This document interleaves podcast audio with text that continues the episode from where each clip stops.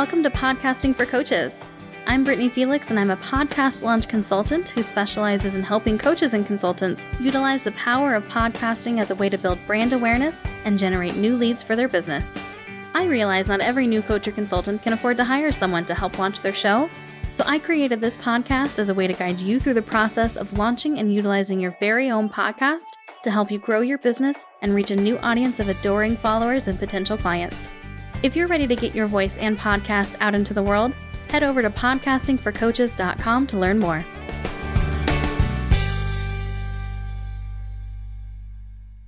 Welcome to episode 26 of Podcasting for Coaches. So, as promised last week when I explained what a podcast editor is and why I feel you should have one, this week we're going to talk about where to find them and what questions you should ask them before you hire them. As I mentioned in last week's episode, I do not really recommend going to places like Fiverr to find a podcast editor. Are there some gems on there? Yes, but you have to go through so many, most likely, to find that right person. You're going to waste a lot of time, a lot of money. You're going to have a lot of headaches and frustration over it. So just don't do that to yourself. Instead, you have a couple of other better options. One is I actually occasionally take on additional podcast editing clients. So if you think that you might want to work directly with me, feel free to reach out to me via the contact form on my website or just email me, Brittany, B R I T A N Y, at podcastingforcoaches.com and ask if I have any current openings for editing clients. And then we can set up a consultation call where we can talk about your show further and I can give you a customized rate. If I am not taking on additional clients, or if you don't want to work with me, which is perfectly fine, you can still reach out to me via those same two ways and ask for recommendations for editors. I have so many that I am in touch with. It's a close knit community, and we all are incredibly supportive of each other. And I can let you know who I personally would recommend that you work with.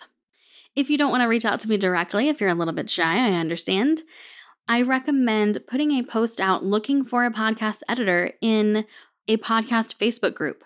These are great, great resources for so many different things, including finding service providers. My favorite podcast Facebook group that is open to kind of the general public, if you're a female, is She Podcasts. So I'm going to have a link to this and all of the other resources mentioned in this episode in the show notes on my website, which you can find by going to podcastingforcoaches.com and just clicking on the podcast tab in the main menu and go to episode number 26. So again, we have She Podcast, which is only open to females. You can just put a post in the group. Hey, new to the group, getting ready to launch, looking for a podcast editor who can help me out, who has recommendations. You'll most likely get a lot of responses, especially in this group, from people who are already editing, people who edit their own show and are maybe looking to help other people out, and people who have already worked with editors or are currently working with them who are recommending them to you because they enjoy working with them. So, another group is Podcasters Support Group, and a third group is Podcasters Hangout. Again, links to all three of those will be in the show notes for this episode. Once you get those comments, you can reach out to these people directly. If they are the editor themselves who's commenting, ask for their website, ask for a way to connect with them. If they just say, hey, email me here, mm, I don't really recommend working with them because it kind of seems like they don't have their stuff together. Maybe they're just getting started. Maybe they're great. You can connect with them, see if you vibe with them, you know, via Messenger or something like that. But you really want to have somebody who is a little bit more established and is going to take your show seriously and not flake out on you and has references for you and samples and all of those kinds of things. So, next, we're going to talk about the questions that you should ask when you're interviewing this potential editor. So, after you've gathered up all of those resources from the comments that you have posted or that I have sent you, I want you to get on the phone with this person. Don't just communicate via email or via Facebook Messenger. Get on the phone with them and see how you vibe. See if they're a good fit. If anything rubs you the wrong way, do not hire them because I promise you, your instincts are correct and they will be right every single time. Every time my instincts have told me not to work with a client and I ended up doing it anyways, I've always regretted it for one reason or another.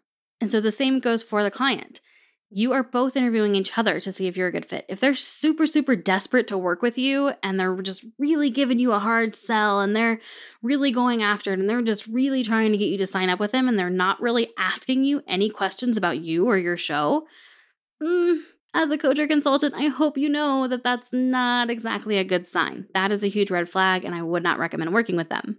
So, if you get on the conversation and you're vibing and it seems to be going well, I want you to ask these questions. One, of course, what is their rate? This is important because a budget is a budget. You can either afford them or you can't, and there's no sense in wasting anyone's time if you can't afford it. However, I will say if it seems a little high, hear them out. At least see what is included before you just automatically shut down and dismiss it.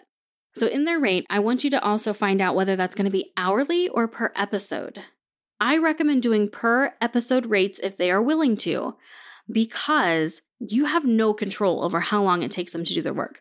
Maybe they're a fairly new editor and it still takes them forever to get through an episode that a more experienced editor can do in half the time. You know, why should you pay for that because they're not quite as experienced and they're not quite as efficient? Plus, you also have no way to verify how long they're actually working on your episodes. Now, the per episode rate may be based on the length of audio of your show. So they could do an hourly rate in that form. So it could be that a per episode rate is $80 per episode up to 60 minutes of raw audio. That's pretty standard because obviously a longer show is going to take longer to work on. So I also want you to ask if there are going to be any surcharges at any point. If your episode goes over on length or if you submit the files late one time, are they going to tack on any additional charges for anything that you're not already aware of? Now, when you ask if there are going to be charges for submitting your files late, I want you to clarify that you're not expecting your files to ever be late. It is incredibly important that you meet the deadlines that the podcast editor has set. However, life happens. Eventually, it's going to happen. Something's going to be late. And I want to make sure that you're aware if there's going to be an additional charge for that. Now, from a podcast editor standpoint, asking about this is a red flag. So please make sure that you're explaining it in those terms. I don't anticipate ever being late, but life happens. If this ever does happen, you know, will there be a charge? So next I want you to find out what services are included in that rate. You know, if they're charging you $200 just to edit your show and send it back to you for them to do everything else, you can find a better deal, I promise. So have them give you a breakdown. If they could put it in writing, that would be fantastic of what's included. Are they going to write your show notes for you? If they do write them, are they just going to put them in a Word document or are they going to actually upload them and schedule them on your website? Are they going to provide any transcriptions? Are they going to upload the show to your hosting service? Are they going to do any audiograms or social media posts? So, audiograms, you might see them, they're videos with just like a static image, and maybe they'll have like a caption for a quote, and it's just a little clip of the show, and there might be like some waveform in there, you know, just a little graphic that moves up and down. Some editors provide that and some don't. I used to. I personally didn't find it was worth the time or the money to do those, but some editors still provide it, so it might be a nice little bonus for you. Some editors will also schedule your social media posts for you. And some editors will also help in creating your episode artwork if you have a template. So I want you to find out exactly what that rate includes.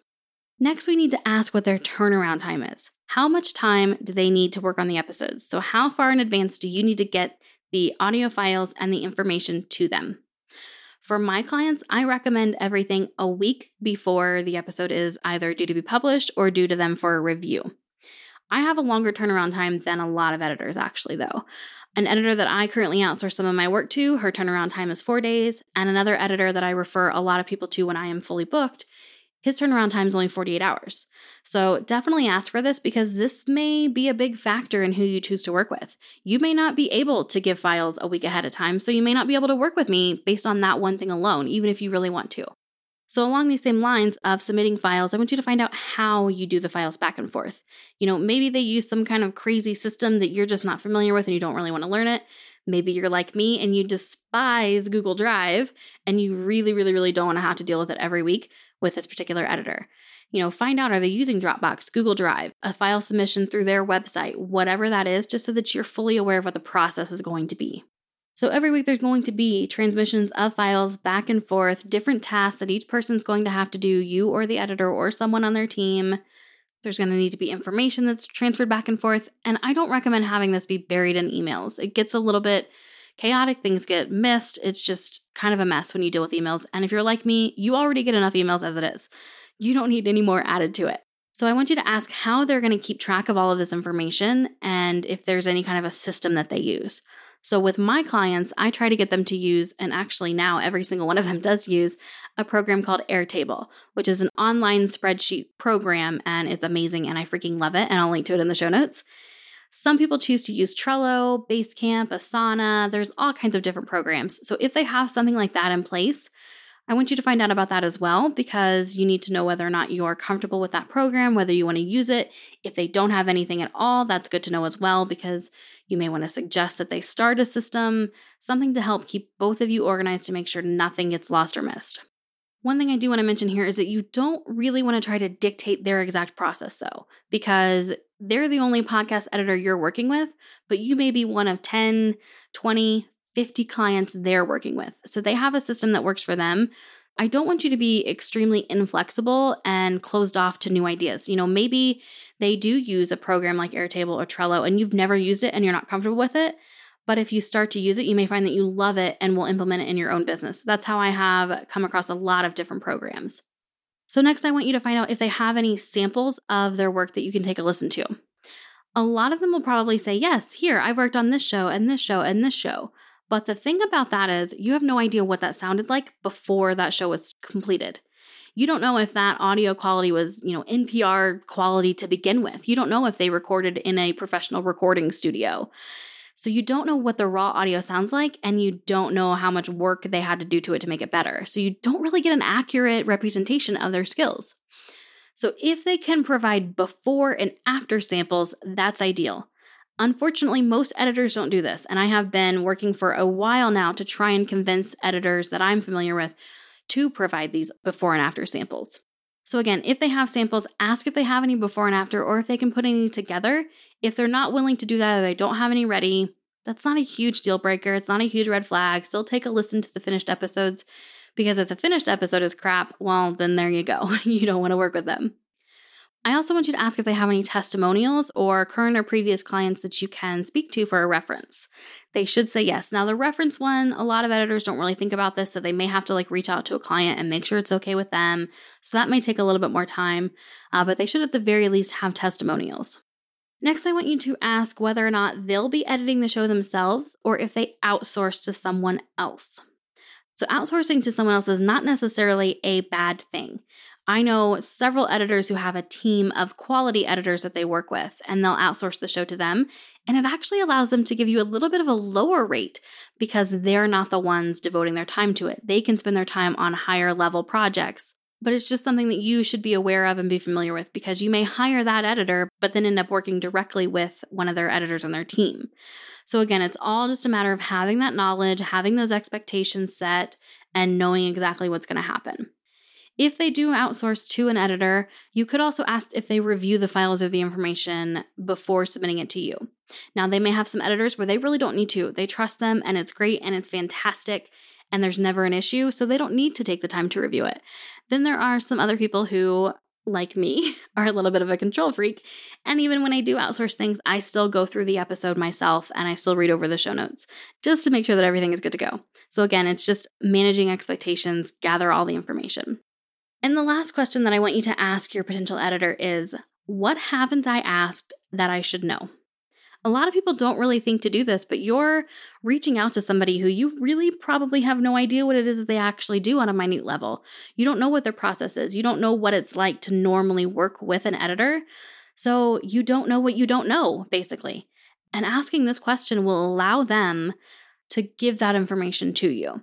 So I find whenever I'm on a consultation with a potential editing client, nine times out of 10, they will never, ever, ever ask me what my billing terms are. And I purposely saved this question for the last because of this example. The potential clients never ask how often they're going to be billed, if they have to pay in advance or if they pay after the services have been performed, or how they have to pay. So, what type of system I use for invoicing. So if you ask your podcast editor, what haven't I asked you already that I should know about? They should be able to provide any of those other things that you haven't already covered that they feel is important that you know before you make a decision. So, in the show notes for this episode, I'm actually going to have a PDF for you with a list of all of these questions because I know that is a lot to remember. And then that way you can have it handy as you interview a few different podcast editors to really find out who is the best fit. To find that PDF, just go to podcastingforcoaches.com hit the podcast tab in the main menu and go to episode number 26. Thank you so much for joining me this week, and I hope that you will come back next week where we're going to dive more into doing interviews for your podcast. So, the first topic up will be how to find your guests. Thank you so much for joining me, and I hope that you have a fantastic week. And that wraps up another episode of Podcasting for Coaches. If you're wondering if now is the right time to start a podcast for your coaching or consulting business, head on over to podcastingforcoaches.com where you can either take a free quiz or schedule a one on one consultation with yours truly. Thank you so much for joining me today, and I will see you back here for the next episode.